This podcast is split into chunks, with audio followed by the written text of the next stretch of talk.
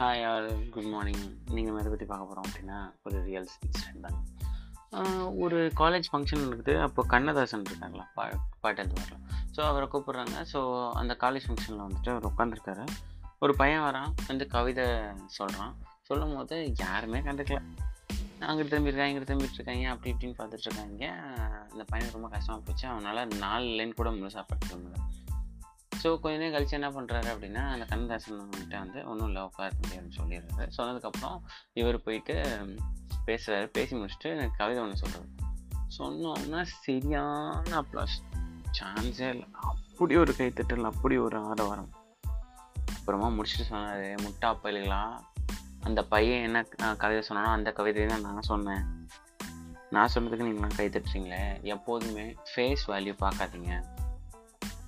வேறு ஒரு விஷயம் புதுசாக செய்யும் போது அப்போது வந்து நம்ம நம்ம தான் இடம் கொடுக்கணும். அது ஒர்க் ஆகுதான்னு செக் பண்ணணும். நல்லா பண்ணாங்கன்னா அதை நம்ம அக்ரி பண்ணணும். நம்ம நல்லா பண்ணால் அதை ரெகனைஸ் பண்ணணும். ஸோ அப்போ தான் எல்லாருமே கண்ணதாசனாக மாற முடியும் அப்படின்னு சொல்லுவார். எஸ் மக்களே.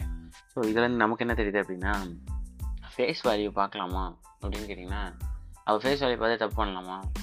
அப்போ ஃபார் எக்ஸாம்பிள் நம்மலாம் சொல்லுவோம்ல இவங்கெல்லாம் இது கரெக்டாக இருக்கும். இந்த பிராண்டு வாங்கினா நல்லாயிருக்கும் அந்த பிராண்டு வாங்க எல்லாமே தப்பு பண்ணுவாங்க தான்.